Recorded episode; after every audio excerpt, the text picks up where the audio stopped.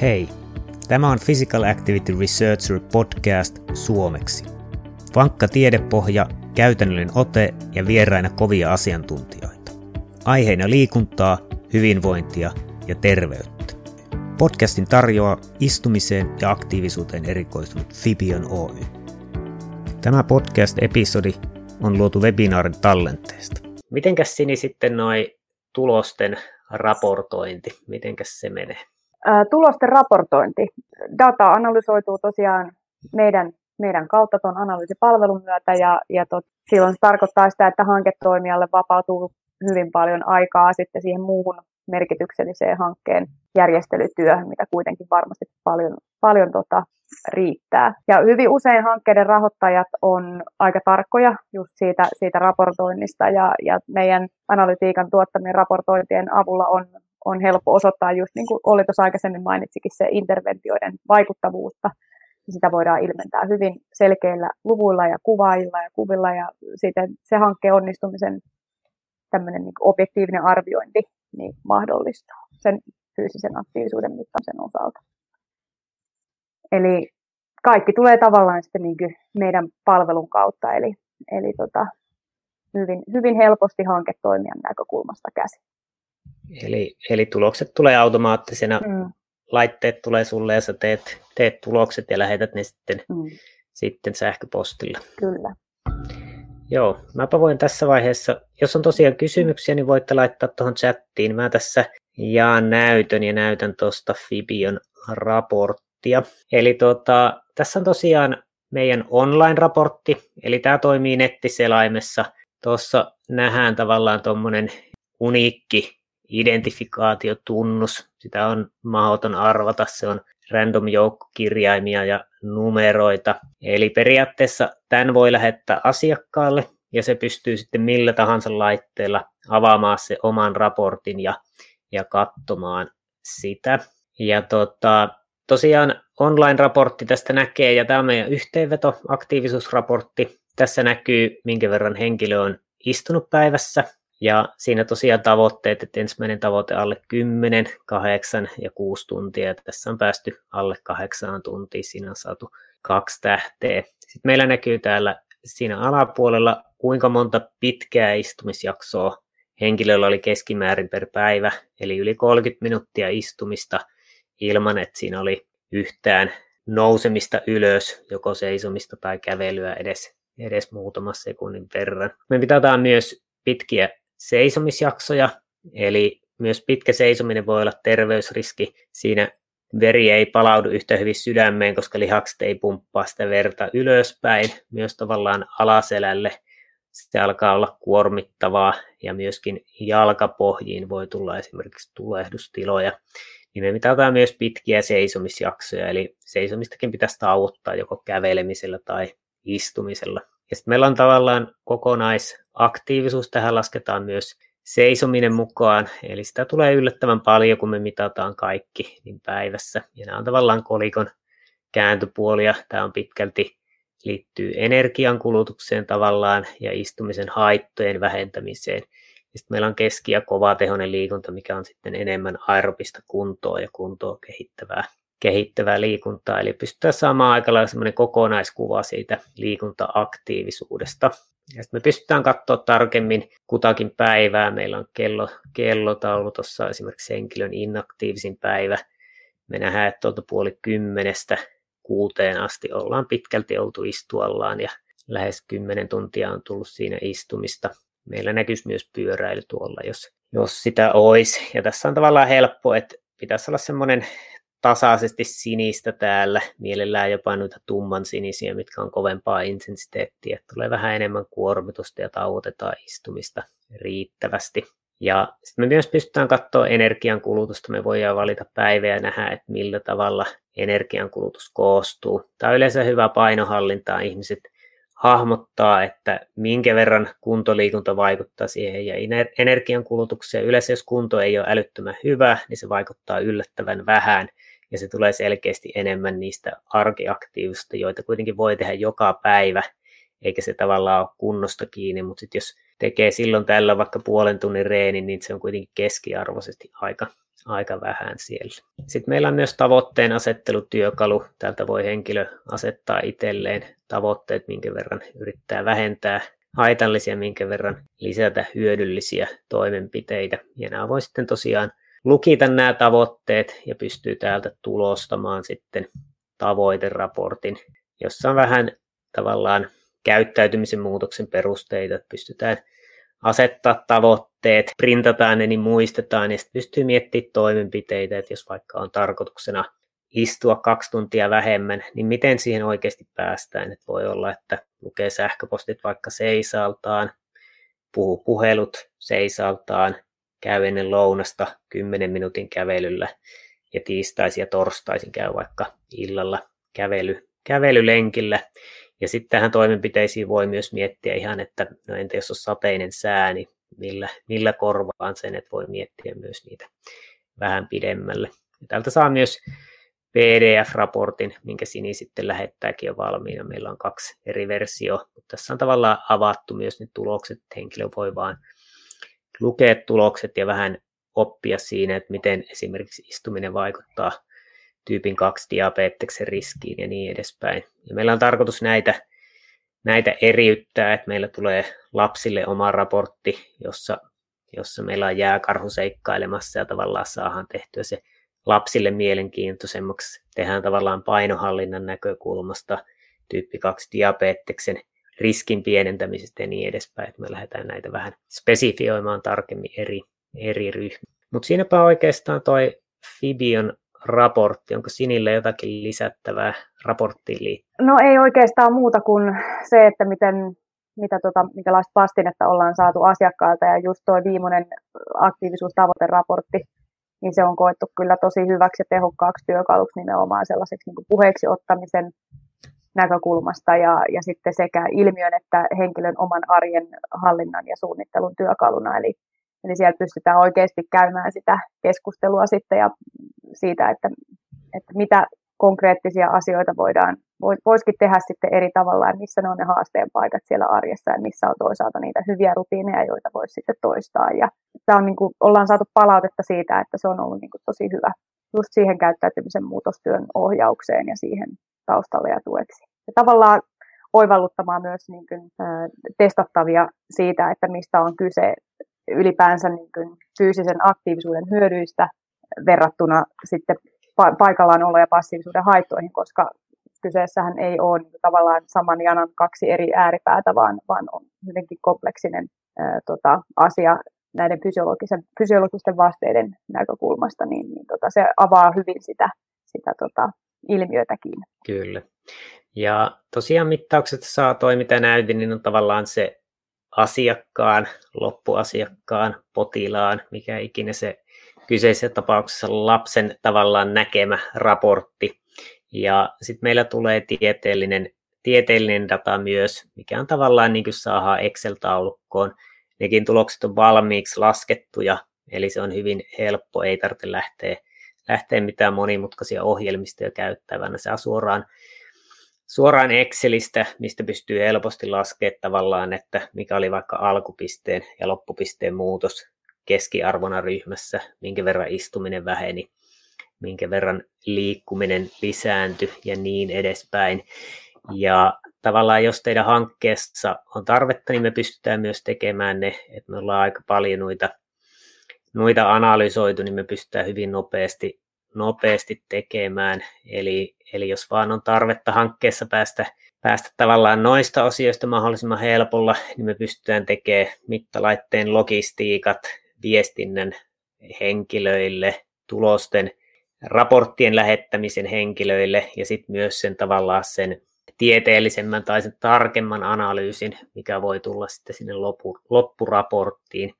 Eli pystytään, pystytään auttaa tosi paljon siinä hankkeessa, hankkeessa tekemään, tekemään periaatteessa avaimet, avaimet käteen palveluna sen iso, jolloin te pystytte tavallaan keskittyä, keskittyä ehkä niihin mukavempiin hommiin ja niihin tärkeimpiin hommiin. Ja sanotaan, että itsekin on monessa projektissa ollut mukana esimerkiksi väitöskirjaa tekemässä, niin kyllähän se datan kerääminen on aina niin kuin iso työ ja datan analysointi, että, että itse mittas, mittas sellaisella prototyyppi EMG-sortseilla 130 ihmistä kolme päivää, niin meillä meni ensin puoli vuotta kerättiin dataa joka, joka arkipäivä ja viikonloput, ja sitten meni kaksi vuotta analysoida sitä dataa ennen kuin pääsi edes niin tekemään mitään. Ja se, siinä vaiheessa vasta pääsi niin analysoimaan Excelissä niitä, että siinä meni kaksi vuotta pyöritellessä, niin on omakohtaista kokemusta, että, että jos mittaukset saa tehtyä helposti, niin siitä on, siitä on iso, iso apu. Ja tosiaan, jos teillä on kysymyksiä, niin laittakaa vaan tuonne chattiin rohkeasti, vastataan, vastataan saman tien. Ja sitten tavallaan, miksi, miksi Vipion mittaus on kätevä, niin tavallaan laite on hyvin helppo, simppeli, ei tarvitse muuta kuin muistaa laittaa, laittaa taskuun. Ei tarvitse pitää päiväkirjaa, ei tarvitse tavallaan kirjoitella, että milloin teki mitäkin, mitäkin että että ainoastaan silloin, jos teidän hankkeessa on tärkeää määrittää vaikka työaika tai päiväkotiaika erikseen vapaa-ajasta, niin sitten tietysti meidän pitää kuulla se teiltä, että silloin se pitäisi olla niin ylhäällä. Monestihan ne on samo, samaan aikaan tavallaan loppu, että ne voisi olla vain niin kalenteri, että minkälainen se aikataulu on, tai työaika ja vapaa-aika pystytään erottaa yleensä Suomessa, että 16.00 loppuu monella, monella työaika. Sitten tavallaan tulokset on hyvin helposti ymmärrettävät. Tulokset on tunteja ja minuuttia, mitkä kaikki ymmärtää, ymmärtää tai sitten ne on kilokaloreja energiankulutuksesta. Hyvin helpot tulokset, istuminen, seisominen niin edespäin. Eli teillä ei mene aikaa siihen tulosten selittämiseen henkilöille. Ja myöskin se, että alku- ja seurantamittaukset on täysin vertailukelpoisia. Eli jos me mitataan joku ero niin se oikeasti tarkoittaa, että siellä on tapahtunut muutos. Että jos me mitattaisiin vaikka, sanotaan vaikka stressiä, niin stressin vaihtelu tavallaan päivästä toiseen, että se voi olla yksi puhelu, joka lisää tosi paljon stressiä, tai, tai mikä tahansa tilanne kotona, niin niitä on hyvin, hyvin vaikea verrata, mutta jos me mitataan istumista ja arkiaktiivisuutta viikko alussa ja viikko lopussa, niin se kuvaa hyvin paljon sitä muutosta, mitä tapahtuu. Tietysti jonkun verran nähdään sitä, että ihmiset tsemppaa silloin, kun ne laittaa sen laitteen, mutta yleensä se niin parin päivän jälkeen tasaantuu se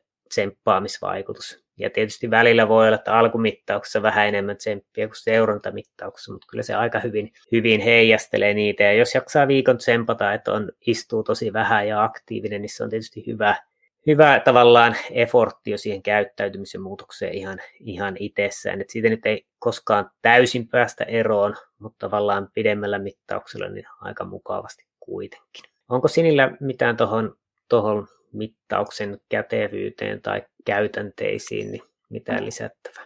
No sellainen tästä tuli mieleen, mitä ei vielä, vielä tota, taidettu mainita, niin on siihen GDPR ja yksityisyyden suoja tekijöihin. Eli, eli meillä on tota, siinä mielessä tämä koko meidän analytiikka tältä näkökulmalta ajateltuna niin ihan bulletproof, eli me ei, me ei henkilötietoja käsitellä oikeastaan ja me ei oikeastaan tarvita niitä sen kummemmin kuin, että me pystytään yhdistämään data oikeaan henkilöön ja sitten se tapahtuu muualla kuin tuolla pilvipalvelimissa. Eli mm. tämä on siinä mielessä niin kuin hyvin tietoturvan näkökulmasta niin, niin tota, varma tota, ja Kyllä. turvallinen Kyllä. menetelmä. Eli siitä on ollut paljon kiitosta saatu myös asiakkailta, että, että ei tarvitse olla huolissaan siitä. Eli, eli data-analyysi tapahtuu sinänsä pilvessä, kun se laitetaan se data sinne ja ne raportit on, jotta se henkilö voi suoraan katsoa ne nettiselämässä, niin ne on siellä, mutta ne on tavallaan vaan sillä identifierilla, joka ei linkity mitenkään, me ei ole tallennettu sinne palveluun mitenkään, että kenen henkilöraportti tämä on, että siellä on vaan raportteja, joita sitä yhdistelmää ei voi periaatteessa arvata, vaikka, ja vaikka sen joku pääsi katsoa, niin siinä ei ole mitään, mitään linkitystä siihen henkilöön. Että siinä voi olla sähköposti, mutta se on meidän, meidän sähköposti sitten tavallaan tai sen valmentajan, että se ei linkkaa niihin asiakkaisiin ja sitten se pidetään lokaalina se ää, henkilön ja raportin yhdistäminen. Että toi oli hyvä, hyvä lisäys, lisäys Siniltä. Mitäs tuota, Sini, onko jotain kokemuksia jakaa, jakaa tavallaan lasten, aikuisten elintapavalmennuksista, minkälaisia kokemuksia on tullut, tullut asiakkailta? No on, on tullut paljon kokemuksia ja paljon tärkeää palautetta, joista aina pyritään, pyritään ottamaan neuvot talteen ja kehittämään meidän palvelukokonaisuuksia. Mutta tota viimeisimpänä varmaan nyt, kun tässä ollaan tehty paljon hommia sen varhaiskasvatuksen uuden konseptoinnin kanssa, niin tota sieltä ollaan saatu mukavia kommentteja nyt pilottihankkeesta, että lasten reaktioista ja heidän, heidän tota, fiiliksistään, niin ovat olleet tosi innoissaan. Näitä on siis testattu päiväkodeissa ja sitten perhepäivähoitajilla ja, ja se laite on ollut heillä kuin pieni aarre.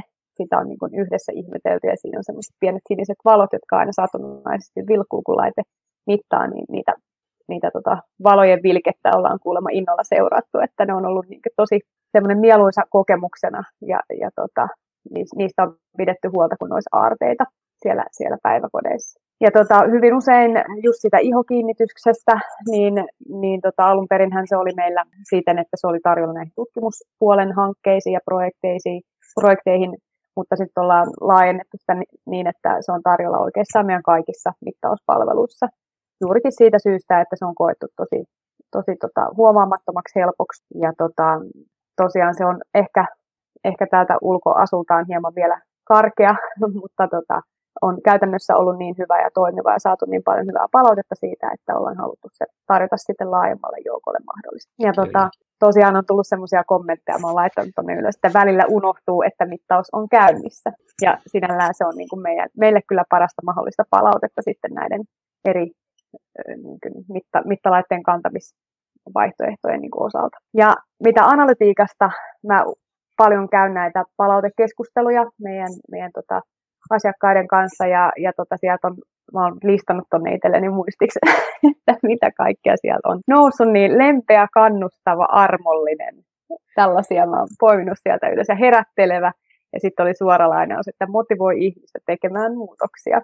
Tämä oli erään liikuntakoordinaattorin palautekeskustelusta poimittuna. Eli, eli kyllä se oivalluttaminen ja, ja se todellinen niin todellisen tilanteen niin näkeminen, niin, niin tota, kyllä, se, kyllä se motivoi siihen muutokseen.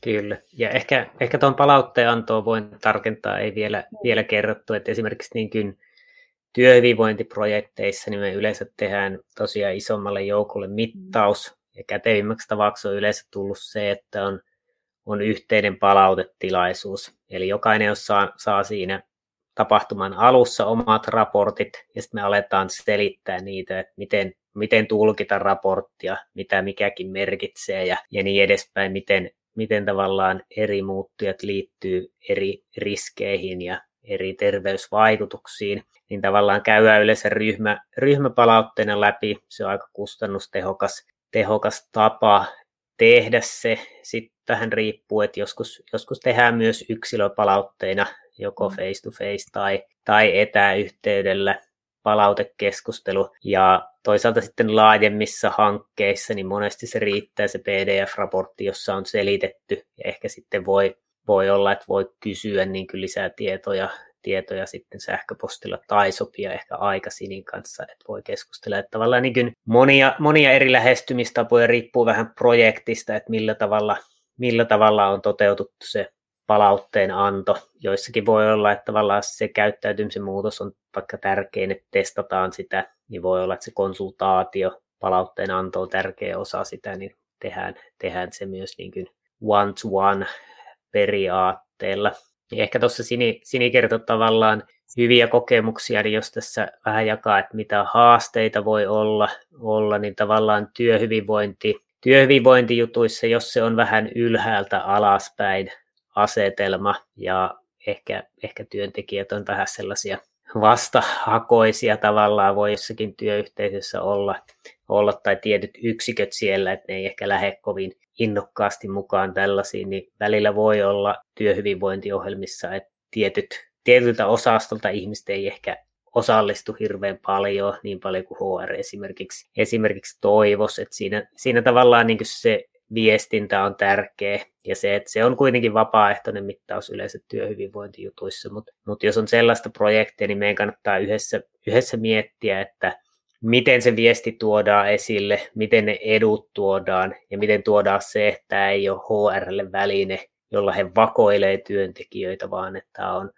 henkilöille oma ja tavallaan HR ja johto näkee pelkästään keskiarvotulokset, mutta ei yksilötuloksia. Eli se on yksilötulokset esitetään ainoastaan sille henkilölle, ne ainoastaan tavallaan omaan terveyden ja hyvinvoinnin parantamiseen, että ei sille, että työnantaja pystyisi kyttää, että mitä, mitä kukin tekee. Ja ehkä, ehkä haastavimpana on, on se, että kiireiset ihmiset ei muista laittaa laitetta, vaikka se kuulostaa hurjalta, ettei muista niin laittaa sitä taskuun, mutta, mutta sellaistakin on välillä ollut. Se kuitenkin se kolmen viikon mittausaika jättää siihen aika mukavasti, mukavasti varaa ja me on pyritty sitä tavallaan parantaa sille, että lähetellään tasaisesti viestiä ja muistutellaan siitä. Jos teillä on mitään kysymyksiä meille päin, niin voi laittaa sähköpostilla, eli sini at fibion.com on Sinin sähköpostiosoite. Ja mun sähköpostiosoite on tosiaan olli at. Eli hyvin, hyvin yksinkertaiset mailiosoitteet.